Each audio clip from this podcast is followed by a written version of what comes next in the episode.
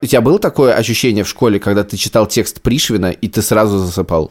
Ну, и- Потому что я- она описывает то, как шелестят кроны, и тебя минимально в этом возрасте волнует, как шелестят кроны. Честно говоря, я тебе более того, что меня до сих пор не волнует, как шелестят кроны.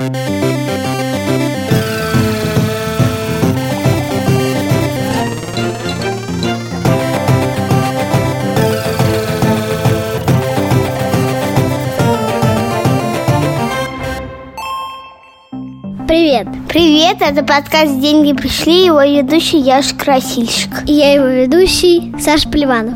Мы ведем этот подкаст с Альфа-банком и студией «Либо-либо».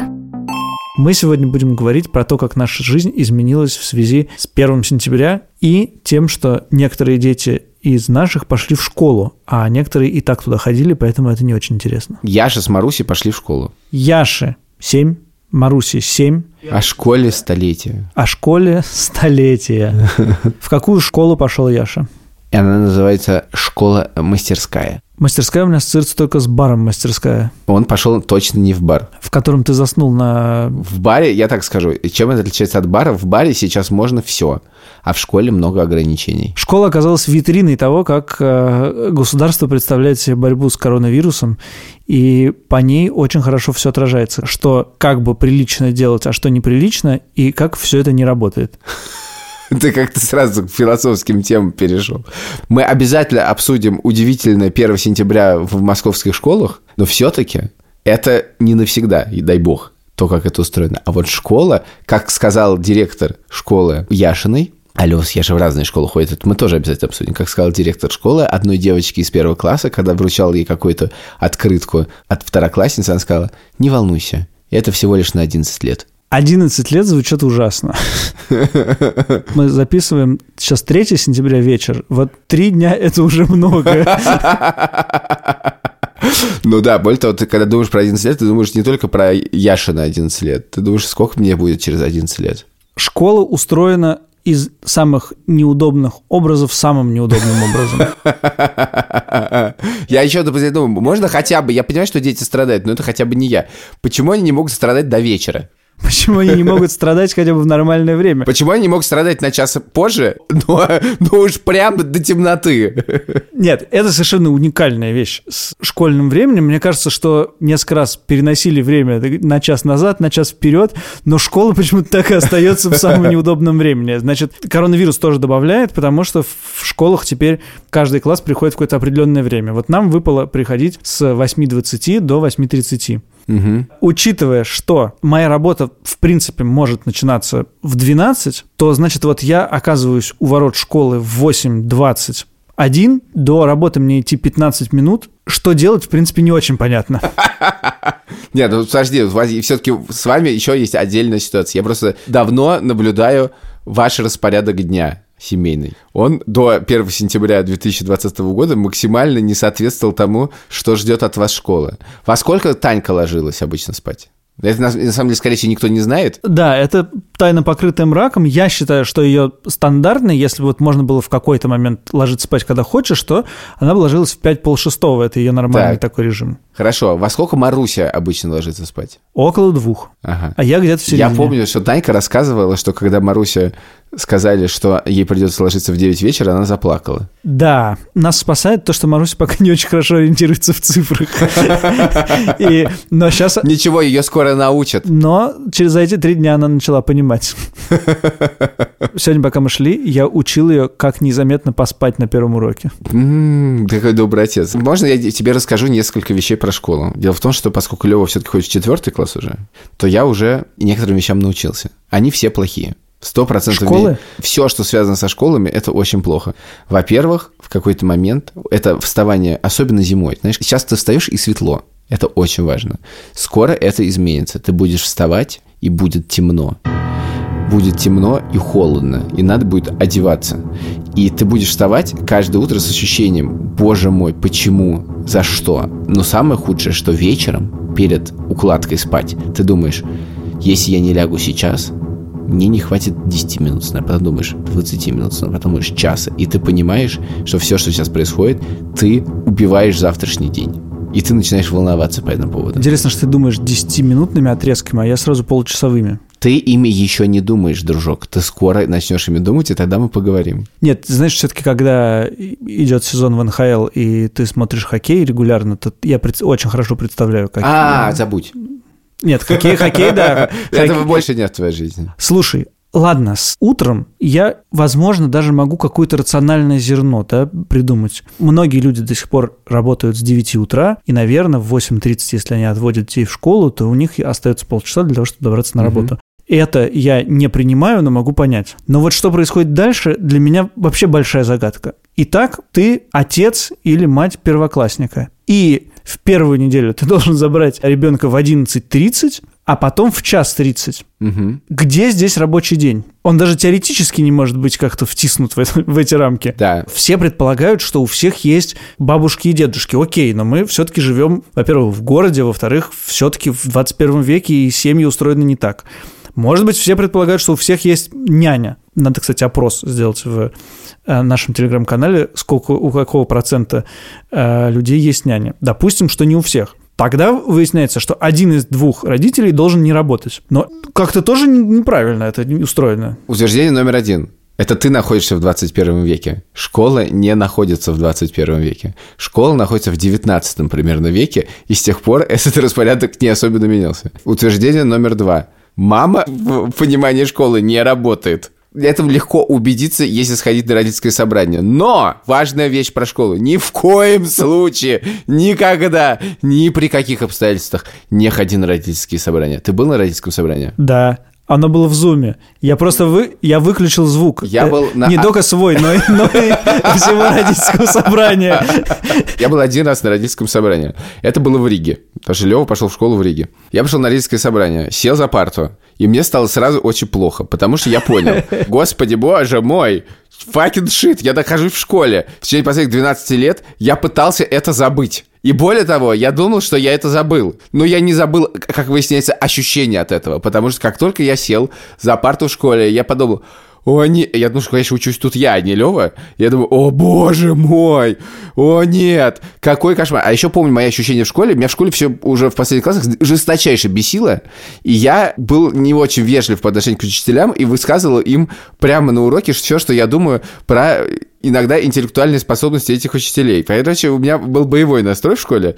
Например, я помню, что в последнем классе у меня очень бесила наша историчка. Я демонстративно садился за вторую парту и читал другой учебник истории, показывая, что все, что она рассказывает, меня абсолютно не устраивает. Когда говорю, что ты делаешь? Я говорю, я здесь, говорю, здесь хотя бы что-нибудь узнаю, говорил я и продолжал читать. Короче, в школе я вел себя странно. Но я это запомнил, это ощущение запомнил. И когда я сел, у меня было абсолютно инстинктивно начать вести себя так же. Потому что все, что ты слышал, ты слышал. Карандаши должны быть заточены так, тетради в линейку должны быть в клетку с такими полями. Их даже написать на тетрадке нужно тоже. Ты слышишь гигантское количество какой-то адической херни, которая не имеет никакого отношения ни к чему разумному в твоем понимании. И я хочу это сказать. Вылетает из твоей головы сразу. Совершенно. Это только оставляет у меня в голове исключительно раздражение и усталость, и панику, и больше ничего. А длится это невероятно долго. И все же, добро, то есть сто процентов того, что ты слышишь, буквально сто процентов. Ты понимаешь, что на тебя валится дичайшая херня, которую нужно держать в голове, и ты точно не будешь этого делать, а альтернативы у тебя нету. И это было единственное родительское собрание, на которое я сходил в своей жизни. Но я теперь никогда больше я не жалел. Но теперь я жалею, что я не сходил на зум-собрание Левина в этом году. Ну, во-первых, оно происходило в зуме. Дело в том, что про это собрание написал пост Рома Супер, сын которого учится в Левином классе. Это очень удачно, потому что я не читал этот пост, но видел несколько ссылок на него. Ты поработаешь моим, Да, так сказать, возможно, личным воз- во- извините, фейсбуком. но мы, возможно, история про Рик повторяется, и вы это слышали, потому что у этого поста 8700 лайков и 3500 шеров. Совершенно не секретная информация. Но я зато добавлю к этому кое-что. Да, я зачитаю пост. Вчера ходил в Zoom на родительское собрание. По ощущениям, как кино посмотрел. Что-то среднее между комедией абсурда Вуди Аллена и фильмом «Катастрофы» категории Б из 90-х годов. Главный герой – директор школы, взятый в заложники гуманоидами из Минобразования. Гуманоидов в кадре нет, но их присутствие ощущается каждую секунду. Директор – умный и симпатичный человек, вынужден говорить не своими словами, не на своем языке, под очевидным давлением сил карикатурного зла. К финальным титрам понимаешь, что ничего не понимаешь. В Москве и во всей России продолжает действовать режим ХЗ, введенный еще весной. Тогда все успокаивали себя мыслью, ничего, скоро летние каникулы, как тебе дотянем. А теперь вся жизнь впереди, ну как ее жить, ХЗ. Но нельзя же совсем ничего не предпринять, поэтому предприняли чего-нибудь. Рассказать об этом было породичено взятому заложники директора. Из того, что я смог понять, но это не точно. А. Разработан график хождения по школьным лестницам. Разные классы ходят по лестницам в разное время. Серьезно. Б. Разные классы приезжают в школу в разное время. То есть первый урок начинается для разных классов по-разному. Никто не спросит родителей, удобно ли им каждый день опаздывать из-за этого на работу. Просто решили и все. Серьезно, ну у тебя проблем опоздания нет. В. Масочный режим не обязателен, но обязателен. То есть дети могут быть без масок, а все взрослые в школе в масках. Но учителям все равно можно вести уроки без масок. Но родителям, встречающим детей, надо быть в масках. Серьезно. Г. Школьная столовая будет работать, но с ней будут сложности. Какие именно, пока не уточняется. Но сложности будут. Но какие, непонятно. Но простой жизни точно не будет. Но без еды детей не оставят. Но лучше носить с собой ланчбоксы. Серьезно. Д. И, наконец, что будет происходить, если один ребенок в классе подхватит коронавирус, и как это узнать, если дети в 99 случаях из 100 переносят ковид без симптомов? Финал у дурацкого фильма открытый, всех ужасно жалко, но почему-то смешно. Значит, дальше там есть комментарий Кати к посту. Такой, ты забыл, что они входят и выходят из разных дверей дверей и ходит по разным лестницам в разном порядке согласно графику. Я э, переслал этот пост своей сестре, сын которой, Петя, тоже учится в этой школе. Она сказала, это не все. Собрание длилось довольно долго. Какая-то родительница, видимо, забыла, что она сидит в зуме на родительском собрании, сняла штаны и начала ходить на 800 человек в стрингах примерно час. А какой-то папа напился и начал писать в чате в зуме неприличные вещи. Возможно, это было единственное родительское собрание в моей жизни, на котором я хотел бы побывать. Ты превращаешь все это в анекдот, и это мне нравится, в принципе, как и во всем нашем подкасте. Но... Но мне действительно плохо. И, и я действительно не понимаю, ну вот, три дня мы прожили. Три дня, чувак! Чувак, ты вообще не понял, куда ты попал пока что. Что потом усложнится? Потом, возможно, будет продленка. Но с продленкой тоже недоразумение, потому что она до 3.30. Продленки нет. Поэтому она и не продленка, видимо, но она, в общем, до 3.30. Что такое час 30 и 3.30 для меня одно и то же. Я начал работать. Мы сейчас пытаемся обмануть систему тем, что оба можем работать из дома какое-то время. И, соответственно, это как-то попроще. Но если работать обоим из офиса, у меня еще офис рядом со школой, поэтому, в принципе, если что-то... В принципе, что? Школа закончилась, неважно, в час 30 или в 3.30. Твои действия. Ну, мы с Марусей идем домой. И ты? Я сажусь работать. И как часто в неделю ты это делаешь? Не, ну пока ноль. Так невозможно работать. Я тебе хочу сказать, что если ты хочешь жить свободной жизнью, если ты хочешь работать, если Танька хочет работать, вам нужен помощник. Раз уж у нас подкаст про деньги, я тебе все расскажу. Есть вариант бэбиситер постоянный. Бэбиситер стоит 300-350 рублей в час. Бэбиситер может забрать Марусю из школы и привести, например. Ну, хорошо. Второй вариант – это няня. Она стоит, наверное, там 60 тысяч рублей в месяц. Но есть важный нюанс, которого ты, скорее всего, еще не видел. Он называется «домашние задания». Готов делать домашнее задание первоклассника? Нет, ты не готов учить стишок про природу. Ведь это так важно, значит, стишок про природу, в котором все слова устарели примерно сто лет назад. Поэзия вечна. У тебя было такое ощущение в школе, когда ты читал текст Пришвина, и ты сразу засыпал? Ну, и... Потому что она описывает то, как шелестят кроны, и тебя минимально в этом возрасте волнует, как шелестят кроны. Честно говоря, я тебе более того, что меня до сих пор не волнует, как шелестят кроны. Мы с моим другом Митей Минаевым, я помню, почему-то это очень хорошо составляли рейтинг писателей-неудачников. Пришвин там был на первом месте. А потом у меня появились другие друзья, и они рассказывали про Пришвина какие-то интересные истории и про то, как он был там молодец, всякое такое. И в этом и главная проблема. Я считаю, что любой писатель, который попал в школьную программу, крупно облажался. В этом смысле всю русскую литературу, довольно великую, испоганила русская школа. Потому что я очень хорошо помню ощущение вот, в гордости в каком-то типа восьмом классе, э, но я помню, вот это удивительная вещь. Вот были такие, видимо, очень умные люди, очень талантливые. Пушкин, Толстой, Достоевский, они писали тексты для взрослых, а тут мы, ведь как интересно, да как дошел прогресс. Вот мы, обычные московские девятиклассники или восьмиклассники, мы читаем эти тексты и все понимаем. И теперь я думаю, ха-ха, прогресс никуда не дошел, мы ничего не понимали в этих текстах вообще, совсем совсем ничего. В этом нет никакого смысла. Ну, слушай, я с тобой не согласен. У тебя был хороший учитель литературы. Когда я готовился к РГГУ в 10-11 классе, мне тоже было очень интересно про русскую литературу. Ну, в базовой советской школе единственное, чего ты добиваешься, это ненависти к этому всему. Я вспомнил еще одну вещь школы, которая, может быть, тебе покажется характеризующей меня.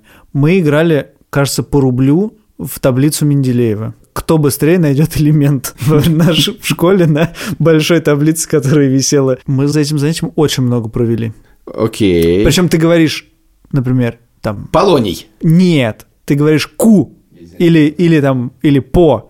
Вот, и тебе нужно сказать Полоний и где он находится. У меня были предметы, которые я не принимал, и учителя не принимал, и для меня, в частности, физическое устройство мира является абсолютной загадкой по-прежнему. Я, в принципе, не знаю ничего. Конечно, потому что оно божественно. Я ну, это, скажем так, это гораздо понятнее. Это, для меня это, при, том, при полном неверии, это, для меня это объясняет гораздо больше, чем вот это вот, э, вот это, вот это, вот это то, что называют физикой. Ну, короче, просто вообще ноль. Но были предметы... Семь как... дней сотворения мира, семь лет в учении физики.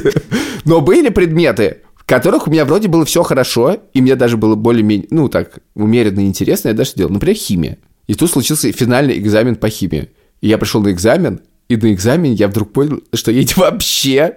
То та же учительница тоже... Я просто ничего не, не понимаю. С тех пор мои отношения с химией тоже абсолютно прекратились. А у тебя на химию валентности ездили в троллейбусе? Нет, я только помню учительницу русского языка, она, она же учительница литературы. Она же учительница химии.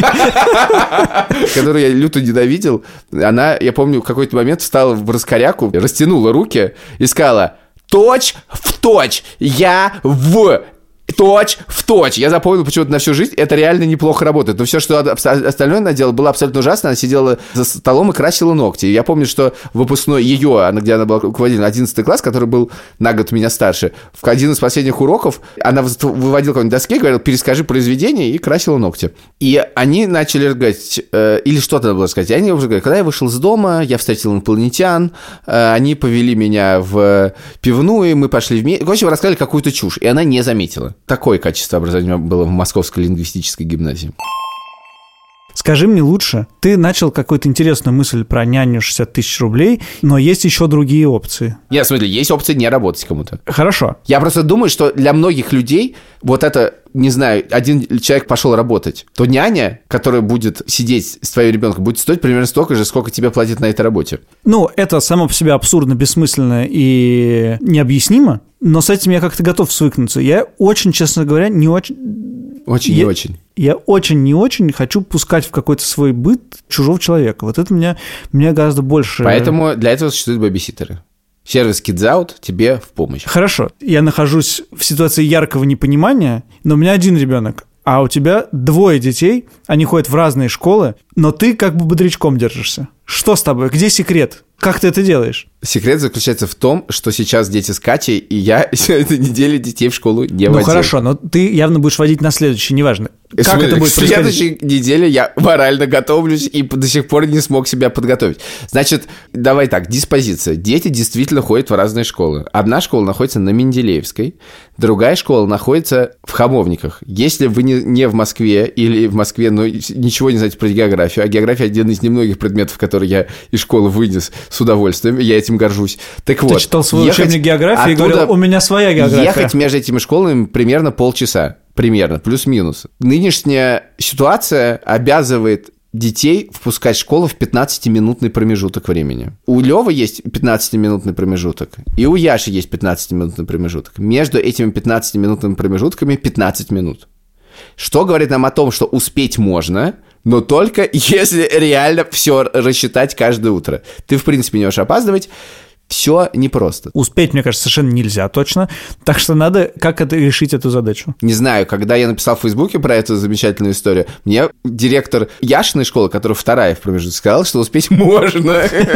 Я пока не проверял. Я могу рассказать некоторый опыт. Я был на двух линейках 1 сентября. Мы наняли водителя, который должен водить детей. Забегая вперед. Подожди, подожди, подожди, подожди. Не-не-не.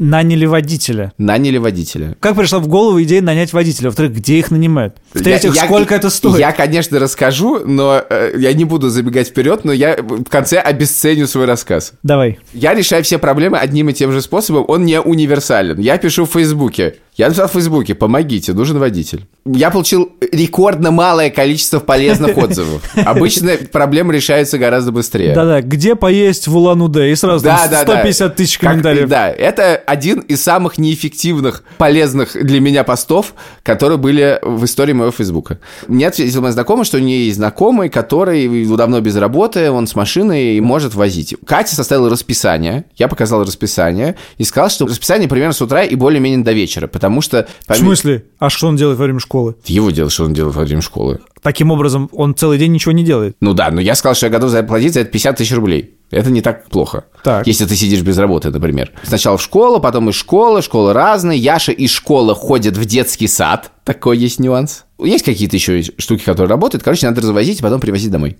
А дома уже подключается бэбиситер, который делает с ними домашние задания. Но у Яши в школе нет домашних заданий. У-ху. Никогда. У-ху. Так, возвращаемся. В общем, водитель. За 50 тысяч рублей в месяц он должен приехать к тебе вовремя, отвезти детей, Да. потом некоторое время ничего не делать и днем отвезти их обратно в... В разных потом- местах развозить. В да. разные места. А, ну в смысле, и после кружков тоже забрать. Да. Ну, то есть, на самом деле, при том, что он как бы не очень много делает, но он там с 7.30 до 7.30 при вас. Ну, не при нас, в смысле, у него есть там куча свободного времени, но в целом, да, у него есть чем Да, но в заняться. целом, как бы вот это 12 часов Да, его заняли, да. да. да. Да. Ну, в общем, он уволился уже. За три дня. За полтора. То есть 1 сентября выводили сами. Ну, хорошо. Он, не да- он даже не перевернул календарь, не дошел до третьего, знаешь. Извините за эту шутку. Реально неловко, но просто он, правда, до третьего не дотянул. Полтора как бы звуч- звучит, как будто бы он утром отвез, а вечером сказал, а нет. Примерно так и было. А что, ему не понравились дети, детей стошнило в машине. Что Но, произошло? честно говоря, судя по его реакции в начале, мы с Катей ставили то, что он выдержит неделю. Он не был готов к детям. Он много ворчал, ему все не нравилось. Короче, это не дети виноваты. И больше тебя напрягло то, что из школы в школу он ехал без навигатора, что, на мой взгляд, в утреннее время в Москве абсолютно безумное решение, потому что ты совершенно не знаешь, где какая пробка. Короче говоря, теперь другой, от той же знакомой. От той же знакомой. То есть ты пока там же. Возможно, он до понедельника дотянет, но я в этом совершенно не уверен. У меня реально есть альтернативный вариант. Нет, зато ты, если ты возьмешь этот вариант, и они все будут работать по полтора дня, то ты сможешь сказать к концу года, что ты сменил 40 водителей. Я не доживу до конца года, это совершенно бессмысленно. Возможно, ты это скажешь подкасте, в котором останется один ведущий. Короче, у меня реально есть вариант в рукаве, к которому я не хочу пробегать. Прости, ты сейчас сидишь без рукавов.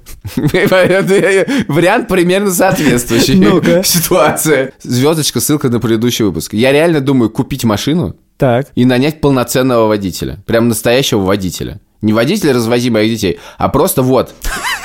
Пять дней в неделю работы. Прости, не водителя развози моих детей, а просто водителя. Ну, в смысле, не в Фейсбуке писали. Есть такая работа, водитель. Я думал, что ты его и нанял. Судя по тому, что происходит, это не он. Абсолютно. Ну, найти человека с машиной и найти человека, который э, водит... подожди. Я понимаю, что я путаюсь. Я объясню, я просто не знаю, как устроен мир водителя. Мне просто мои знакомые с водителями сказали, водитель стоит 60 тысяч рублей в месяц на твоей машине. Его можно нанять. Я сказал, как? Они говорят, не знаю, ну спроси у ассистента в Яндексе. Я держу этот вариант в рукаве. Алиса, я надеюсь, то, что это сработает, но я, честно говоря, думаю, что это такой странный способ тратить какие-то адские деньги на машину, потому что в реальности, ну, я не знаю, это получается, что я куплю машину, и на ней будут ездить только мои дети с каким-то чуваком, а где моя конфетка в этом, я просто реально не могу понять. Это очень странно. А ты можешь нанять... Я могу специально ради этого купить Ладу Гранту. Просто хоть как-то, чтобы отыграться на этом всем. ГАЗ-66. Слушай, а я пытаюсь придумать схему. Можешь ли, можешь ли ты платить ему 30 тысяч, но купить ему машину? Это очень невыгодно, надеюсь. Только если он ее разобьет сразу. Но это невыгодно всей нашей семье. И прежде всего моим детям. Короче говоря, я сейчас пока говорил, я так хотел тебе сказать, а, а щенок, расскажу тебе про школу. Вот пока я говорил, я понял, что я в абсолютном отчаянии. В абсолютном. Я не понимаю, что делать с этой херней. Просто не понимаю. Еще как бы эта школа, как бы реально продленку отменили, строго соответственно графикам по этим, значит, лестницам, еду надо давать. А где я найду эту еду в 7.30 утра? Я, я знаю где, в Яндекс.Лавке. Нет, нет, ты что, найми повара. Который должен прийти в 5 утра, приготовить кашу и уйти. А можно он будет заодно уметь водить машину? Если он со своей посудой, то дешевле. Нет, эту посуду я могу купить. Купи ему, да. О, господи, я представляю пост в Фейсбуке. Вы знаете, спасибо, история с, с водителем решена. Простите, мне нужен повар по утрам, чтобы приготовить детям бутерброд. И потом я, тебе... Посуда моя. И потом, а где еще снять квартиру, где они все будут жить? Какой ад, какой ад, какой... Да, еще эти маски сразу. А, ладно, все-таки, я пришел на 1 сентября. Но мне на самом деле было интересно, вот это вот все, что я зачитывал про то, что будет, как ковид будет, мне было интересно, ну, как, как это будет выглядеть. Значит, выглядело, это следующим образом. Дети заходят в школу через разные входы. Как выясняется, у школы есть черный вход. Я не знал этого раньше. С обратной стороны. Детей орды. Поэтому они столпятся у одного входа и у другого. Как бы если будет столпиться в два раза больше, ничего точно не изменится. Но главное, чтобы попасть к этим входам, фронтальной и задней стороны, нужно все вместе пройти через один вход, через который все идут. На этом входе толпа детей и родителей, которых почему-то пускают. И водители, которые привезли детей. Да, и на входе стоит одна девушка, которая отчаянно стреляет в них пистолетом температуры. В кого успеет. Ну, в общем, не успевает. Плюс я э, знаю, как работают эти пистолеты. Услуга водитель, хороший родитель. Прости, я просто, поскольку э, как бы люди, которые нанимают водителя, это... Услуга трезвый родитель. это из какого-то совершенно другого мира, э, то мне очень... Я, продолжаю об этом думать, ну, пистолеты там, ладно, это пройдет и уйдет, а вот водитель у тебя останется. Подожди, пока что все говорит о том, что водитель у меня не останется. Так вот, иногда успевает раздавать маски, которые родители надевают, ну, как бы успели дать, и немедленно снимают. То есть маска — это такой документ, который тебя проводит через вот эту дверь, и ты его немедленно снимаешь. Ну, окей. И все равно как бы линейки нет, ничего нет, но все равно играет песня «Куда уходит детство». То есть все-таки музыку смогли завернуть. Дальше приезжаем в другую школу. Она очень маленькая, очень милая. Там даже есть какая-то линеечка. Там очень мило и хорошо играется уже песня «Никуда уходит детство», а «Нью-Йорк, Нью-Йорк». Вот, дальше уходят дети в школу. Ответ просто на, на предыдущую вот, песню. Вот. А дальше вчера я... Вчера я получаю письмо от директора. Господи. В каком же все находятся офигении. Дорогие... Сейчас. Я сейчас прочитаю. Мне всех очень жалко. Дорогие родители, Дорогие родители, обсудите, пожалуйста, дома на семейном совете, носить ли вашим детям маски в школе. Нам абсолютно все равно. Но сегодня видела такие картины. Один ребенок на перемене ползал по полу и вытирал маской пол. Другой весь урок снимал и надевал. Третий ее время от времени жевал и так далее. Делают они это на автомате, не замечаю даже. Я не против, но мне кажется, что так опаснее, чем совсем без маски. Какая милая женщина. В этой школе мне все нравится. Итак, вернемся к теме, о которой я не могу не думать. Водитель, мы узнали, что он будет... Что ж такое-то? Его нет! Его нет! Но когда он будет, он будет стоить 60 тысяч. 50. Няня. Ты сказал, что няню можно найти хорошую за 50, да? Или за 40, ты сказал? Не, ну в этом это единая экономика процесса. У нас бэбиситер. Бэбиситер Катя. Она раньше, в мирное время, забирала Леву из школы, может, везла куда-нибудь, и надо другой забирала, Яша забирала. В общем, это начиналось где-то вот в районе вот этих заветных 3.30, 2.30 и так далее. А теперь бабиситер приходит только вечером сделать уроки. То есть, если есть водитель, бабиситер со скидкой. Ну, в смысле, Нет. меньше нужен. Ты как бы, можно обсуждать, как бы, можно, как мы выяснили, повара утром звать. Да, Вопрос желания. Нет, в принципе, может быть нянь. Вообще, пытаюсь- я считаю, что нормальная ситуация совершенно. Я пытаюсь задать тебе вопрос, сколько это дикое и странное расписание тебе стоит? Я еще не знаю. Ну, нет, ну, в смысле, можно посчитать, ну, как бы, вот это 50 тысяч. Школа одна бесплатная, вторая стоит 30 тысяч. Нет, нет, это, это ладно. Я именно про бес- р- расписание. Если бы было нормальное расписание, когда ты можешь сам завести ребенка в школу, он идет на продленку, и там дальше ты его забираешь. Это, в принципе, обычная жизнь. А вот у тебя стала необычная жизнь, и ты готов, чтобы часть этих duties не делать, за что-то платить. Вот сколько, во сколько это все обходится? Но я готов обсудить это через некоторое количество недель. Я пока не знаю. Дзынь. Дзынь. Но я думаю, что суммарно все детские траты будут улетать в какие-то совершенно дичайшие суммы. Не знаю. Ну, точно за 100 тысяч рублей, а может быть и 150. Не знаю, как Яше, Марусе в школе нравится. И Мгм. для нее это новый мир, она ждала этого, она волновалась. У Три неё дня. Пока все три получается, дня. то счастье, с которым она рассказывает про то, как, что у нее в школе происходит, ну, это довольно классно. И я вспоминаю свою школу и начальную школу тоже. Я ходил в школу с удовольствием. Мне нравилось в первом классе в болгарской школе, мне нравилось во втором-третьем в школе при посольстве. Мне нравилось даже в очень странной школе, в которой я ходил пятый по седьмой класс, которая была одновременно школой изучения испанского языка и футбольной. Она занимала последние места и всегда на Олимпиадах по испанскому языку, и, и, и футбол ни одного она не вырастила, кажется, э, хорошего футболиста. Хотя могу ошибаться, если вдруг школа 168 вырастила какого-нибудь футболиста, прошу прощения. И потом в лицее гуманитарном мне очень нравилось, и, в принципе, школу я воспринимаю и принимаю с благодарностью. Мне было классно в школе. Школа – важная часть моей жизни, не хотелось бы от нее отказываться, и тем более сейчас говорить о все ужас. М, Восьмиклассница ты поешь? Ненавижу. В России действительно в школах происходит некоторый абсурд. Я решил спросить у себя в Фейсбуке у людей, живущих э, в разных других странах, что в мире со школой происходит. Получил по этому поводу 104 комментария, между прочим. Саша по этому поводу сделал краткий пересказ, который я чуть-чуть дополню. Э, Кратчайший пересказ того, что творится в школах по всему миру, а выдержки из Фейсбука Ильи Красильщика, том 1. На основе данных по Швейцарии, США, Латвии, Турции, Англии, Литве, Испании, Шотландии, Бельгии, Голландии, Канады, Мексики, Польши, Таиланда, Дании. И наверняка ты еще что-то не упомянул. Все ходят через разные входы и выходы, и в разное время. Родительские собрания в Зуме или на природе. Маски во дворе и в коридорах, а в Вильнюсе и Монако даже в классе. В Кёльне маску можно снять за партой, но если идешь к доске, надеть. Пластиковые забрала на учителях, увеличенное расстояние между партами и даже одноместные парты, сокращенные уроки и уроки не во все будние дни. Родителей в школу не пускают или пускают по договоренности. Везде дезинфекторы. Если чихаешь, освобождают от спорта. Отменили занятия в бассейне и экскурсии. Во время перемен нельзя попасть в пиццерию.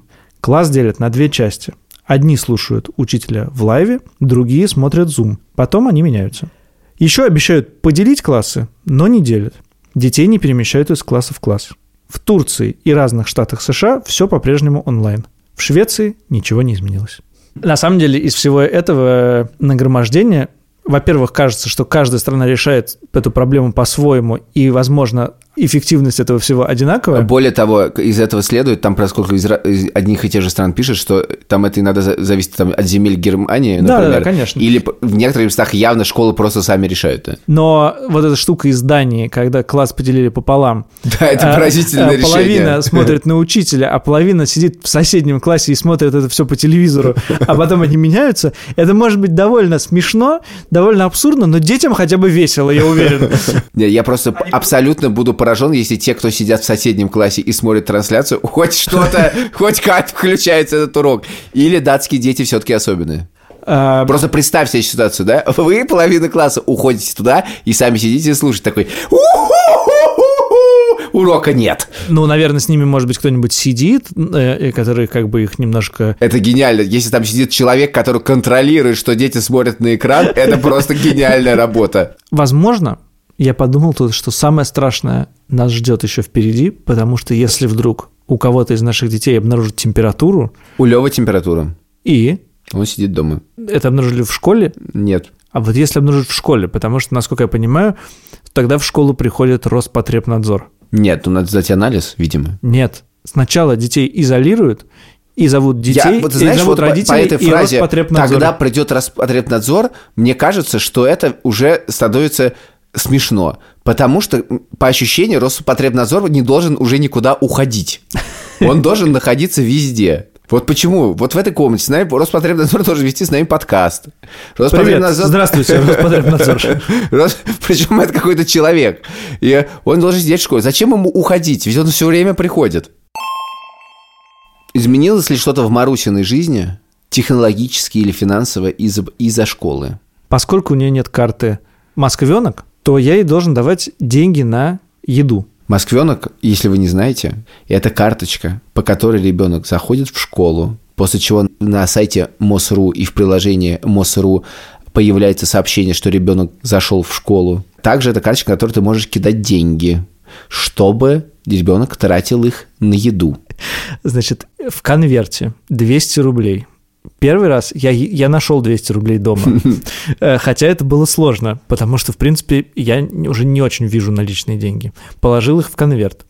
Там, значит, была какая-то сдача. Там 189,50 или что-то такое, или 149,50. Короче, как, как всегда, когда связываешься с государством, там до копейки бессмысленные цифры. Маруся сначала моим родителям, то есть своей бабушке и дедушке, сказала, что это 2000 рублей. Мечты, мечты. Потом она сказала, что обед у нас не было, или он приехал из-за, тех, как нам сказали, технических сложностей.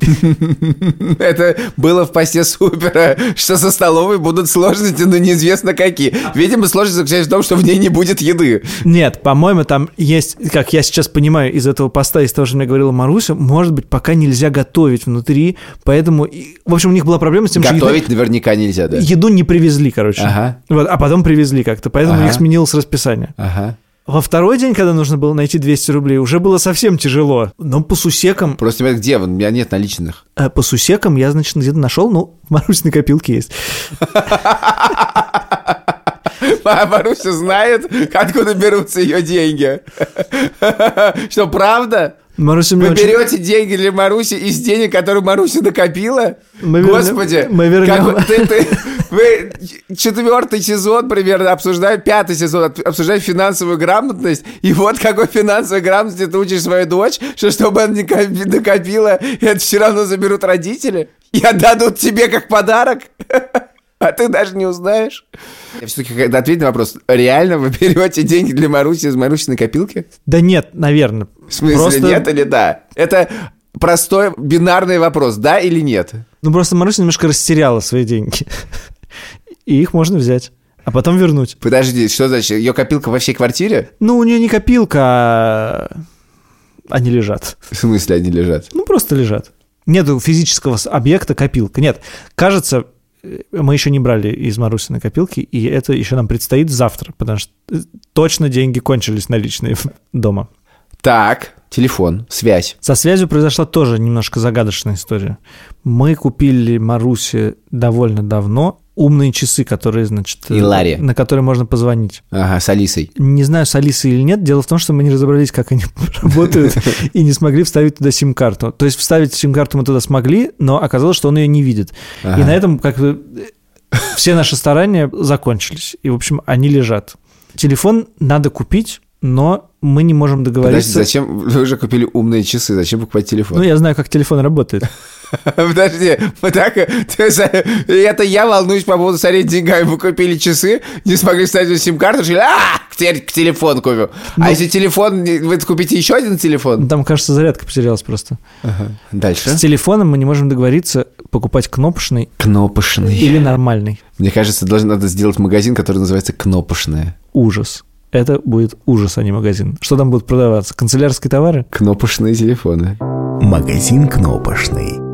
Территория, кнопочных телефонов. Короче, не можем пока договориться и не можем понять. Я обсуждал это с моими родителями и с братом. Мне почему-то кажется, что если мы купим телефон, который будет показывать местонахождение ребенка, то я как-то влезаю в частную жизнь. И этого делать не надо. Но они разумно говорят, что это первый класс. И... Подожди, что за чушь? Ну, в смысле, мне неприятно все время иметь У твоего возможность... ребенка не может быть геолокационные секреты, он в первом классе. Ты не вылезаешь его жизнь. А более того, если у ребенка в первом классе есть геолокационные секреты, то в это точно стоит влезть. Потому что Да он- я понимаю, что с точки зрения всех разумных аргументов, конечно, это так. Это более того полезная функция. Ты всегда знаешь, где Лева? Или имеешь возможность посмотреть, где Лева?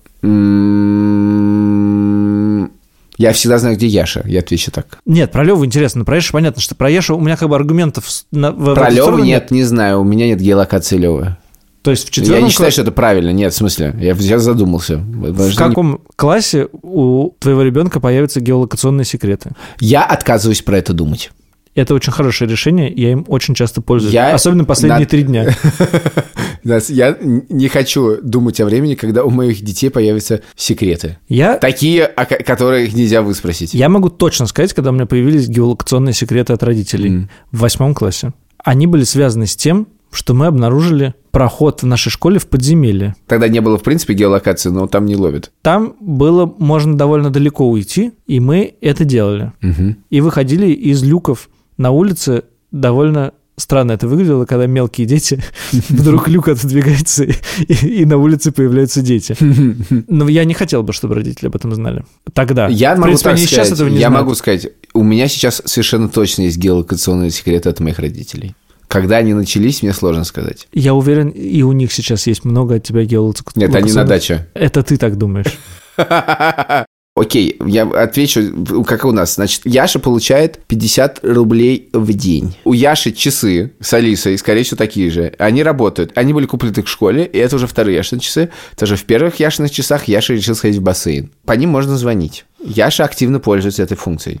Они также определяют, где Яша находится. Помимо всего прочего, он получает 50 рублей в день. Я еще не подготовился к этому, но Катя подготовилась. Казалось бы, это не такая простая задача. Иметь достаточно 50-рублевых бумажек. Но я сейчас как бы осторожно скажу, чтобы, так сказать, не упоминать банки-конкуренты, Катя сходила в сберкассу.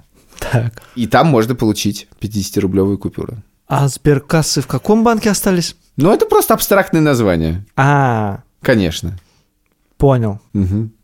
Ладно. Вот это вот Мерзкая советская вещь. Сберкасса. сберкасса. И со сберкнижки сняла по 50 рублей. В кассе просто. Зачем сберкнижку?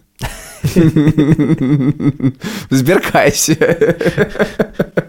В Сберкассе сбила Сбер 50 рублей. Сберрубль. Сбер рублей.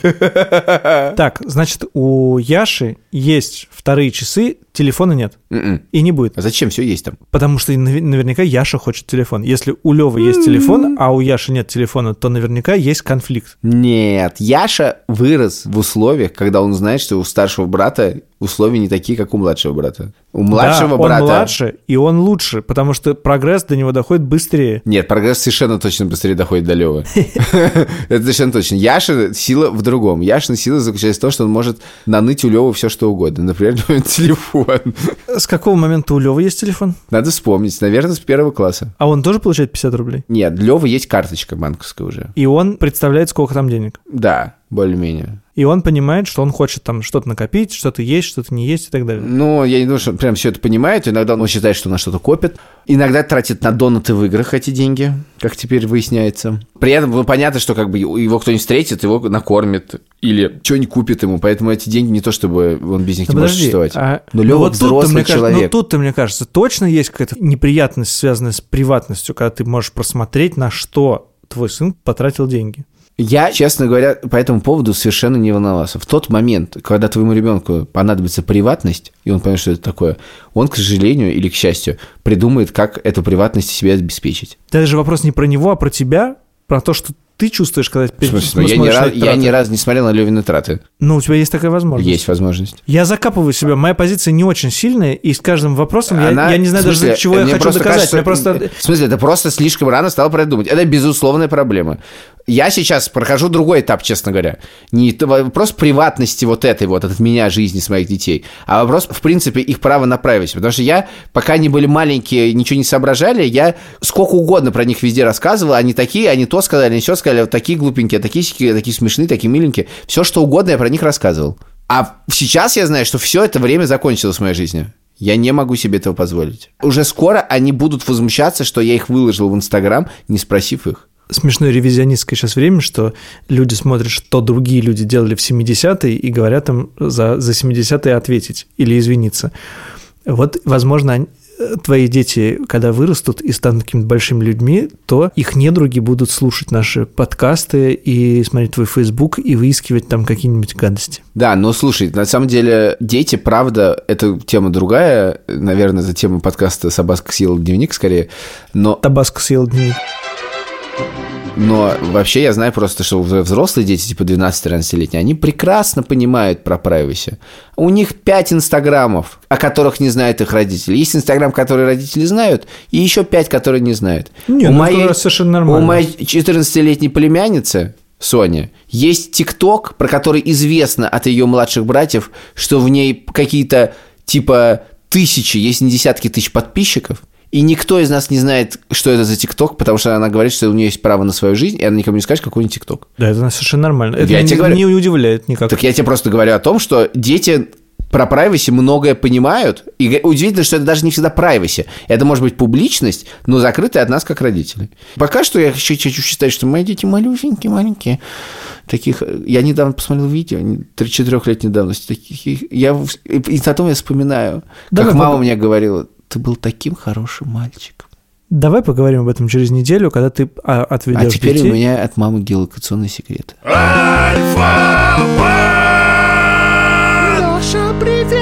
Привет. Привет, Саш. Абсолютно уверен, что эта неделя у нас с Ильей была гораздо сложнее, чем твоя, потому что наши дети пошли в школу. Ты не представляешь. Не знаю, да. Давай поговорим о других россиянах и о том, как они тратят деньги на школу на 1 сентября. Вдруг у вас есть какие-то классные данные. Но в этом году все примерно так же, как в предыдущие годы. Единственное, кстати, вот различие, что все вот такие траты школьные, ну, которые связаны, там, не знаю, сменку купить, спортивный костюм купить, там, пенал и все остальное, Мгм. они пришлись прям вот на последние буквально дни августа, потому что до последнего никто не верил, что реально школа вот случится в оффлайн режиме, потому что Да, все да, как-то и- говорили, что ну там типа да, там э, вроде все будет и э, и в Москве у нас Собянин это говорил и все другие говорят готовьтесь, но честно говоря, судя по тратам вообще никто не готовился. Все думали, что ну как-то там так сказать на удаленке. Да-да-да, и мне кажется, это еще и от самих школ часто исходило, потому что э, ты когда обращался туда там, в середине августа, они все время говорили, мы еще не знаем, что будет, и с расписанием пока рано, и с линейкой пока рано, и там с какой-то организацией чего-то тоже пока рано, поэтому было ощущение, что просто никто ничего не Да, знает. и судя по покупкам, вот осознание такое абсолютно реальное. Пришлось вот на последние три дня до школы и даже после, потому что вот эта вот неделя предыдущая, она такое приходит, как сначала отрицание, потом, значит, какие-то еще стадии, в конце концов, принятие, и люди все-таки идут в магазин, покупают все, что требуется. Мне кажется, до сих пор покупают. Прямо сейчас, когда мы с тобой... Прямо сейчас покупают. Прямо сейчас, когда мы с тобой разговариваем, моя жена находится в магазине и покупает обложки для учебников, потому что мы забыли их купить. Вот, видишь, Илья рассказывал, что его старший сын, который ходит в четвертый класс, Лева, они уже ему завели карточку банковскую. Приблизительно вот в этом районе в возрасте заводят карточки детям? Или бывает и пораньше, или в основном попозже? а обычно заводят с 7-8 лет. А, Потому что в этом возрасте как раз первый, второй класс, ну, как правило, даже это может быть к концу э, первого класса, чтобы не так сильно менялась жизнь, да, у первоклассника. Мгм. У детей, в принципе, появляется какое-то вот такое действительно реальное понимание денег. Их сути денег, потому что до этого, в общем, есть такая история, что вот денежка, да, вот много денежек, бумажек или монеток, это хорошо. А так сказать, к концу первого класса, ну, как правило, мы видим, что приходит вот такое осознание, что пусть бумажек будет поменьше, так сказать, но номинал побольше. Или вообще пусть бумажек не будет, а будет карточка. Но они при этом имеют право посмотреть каждую трату ребенка, да, то есть это full контроль. Абсолютно. Ну, мы понимаем, что ребенок э, до 14 лет является полностью под опекой родителя, да, и все его финансовые отношения тоже. Мгм. Поэтому карточку надо оформить вместе с ребенком, да, то есть родитель должен прийти и оформить. Ну, ребенка можно никуда не вести, можно просто как-то Мгм. выпустить на ребенка эту карточку и все видеть у себя в приложении. В том числе получать пуш-уведомления о покупках своего чада. А заблокировать покупки можно, да, там, я не знаю, в интернет-магазинах или что-нибудь такое, или это как-то сложно делается? Да все можно. Вопрос, э, я бы так сказал, э, пользуются ли этим реально люди? Ответ Так. Да не пользуются. И мне кажется, это нормально, потому что, ну, такие вещи нужно как-то решать на уровне разговора с ребенком. Можно, конечно, ему там все заблокировать, Мгм. кроме покупок чего-то очень сильно полезного, классного и всего остального. Но поверьте, дети, особенно умненькие, они будут выстраивать собственную экономику. Ну, например, э, если вы разрешите по карточке покупать только в школе обеды, то находятся всегда умные дети, которые покупают, например, за своего одноклассника эти полезные обеды, там, за себя, за одноклассника. Одноклассник отдает ему какую-то сумму, условно говоря, наличных, и они идут покупают себе сникерсы. Вот э, это вот классическая схема Да. абсолютно. Когда я учился, еще карточек не было, но мы, безусловно, такие кривые схемы использовали, в частности, для походов в компьютерный клуб. Может быть, это и неплохо, потому что, так сказать, заставляет э, голову ребенка думать быстро и вообще находить какие-то варианты. Но в целом э, мы видим, что родители скорее мониторят, безусловно, траты, ну и разговаривают с детьми, что там хорошо, что плохо, что стоит покупать, а что нет. И главное, что дети учатся, что самое главное, копить. Плюс, что немаловажно, как ты думаешь, Саш, э, в чем для ребенка большое преимущество карточки?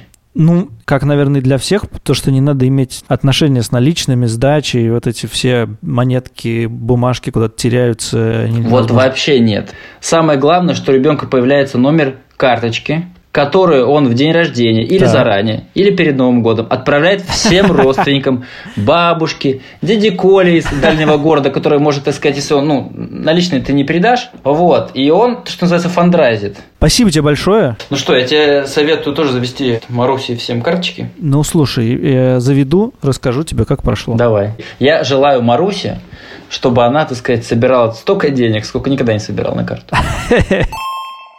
Мне хочется напомнить тебе, что в прошлом выпуске мы с тобой поставили себе условия, чтобы нам было интереснее жить. А именно, кто медленней другого с утра субботы потратит 10 тысяч рублей. Я считаю, что игра была другая, и я выиграл. Я считаю, что игра была именно этой, а я думал, что я проиграл, а я выиграл. Итак, 10 тысяч потрачено спустя 40 часов после того, как мы начали считать деньги. Мой проигрыш в покер вчера в 500 рублей изничтожил это пари, потому что на следующий день я отправился играть в сквош-турнир, вход в который стоил 3 500. Таким образом, 10 тысяч были потрачены к началу этого турнира. Извини, а ты считал траты, которые были ночью с пятницы на У субботу? меня их не было. А у меня, к сожалению, были. И когда я написал об этом покаянное письмо Илье, что я проиграл, выяснилось, что Илья потратил все деньги за 25 часов. Что ты на них купил? Я назову траты, которые меня у- убили. Да, ситуация, конечно, довольно. В принципе, есть где подужаться, скажем так. Ну, помимо майки с принтом лаваша, который я купил ее для нашего арт-директора для очень важной встречи в компании Яндекс с генеральным директором компании. Слушайте, это, в принципе, довольно любопытно. Компания, в которой я работаю, забирает все, все деньги, которые зарабатываю назад. Яндекс Такси, Яндекс Драйв, Яндекс Драйв, Яндекс Драйв, Яндекс Драйв, Яндекс Драйв по 314 рублей снимает. Яндекс Драйв, Яндекс Драйв, Яндекс Драйв, Яндекс Еда, Яндекс Драйв. Я сходил в аптеку. Между прочим, это самая большая моя трата. 2800 рублей. Я еще воспользовался московским центральным кольцом два раза. Сходил в Макдональдс с Левой. И почти все деньги отдал компании, которая заплатила мне зарплату. Блин, что за хрень? Это называется «Мы строим экосистему». Это интересная ситуация. С вами были Илья Красильщик, Саша Поливанов, наши дети, Альфа-Банк, студия подкастов «Либо-либо». А особенно хочется отметить двух людей. Это нашего продюсера Пашу Бравкова и звукорежиссера Ильдара Фатахова. Поставьте нам оценку в приложении, если вы этого еще не делали, а если делали, то поставьте тоже, нам можно второй раз это сделать. Пишите комментарии, оставляйте отзывы во всех местах, где можно слушать подкасты, в том числе на YouTube, и даже у нас есть телеграм-канал «Деньги пришли».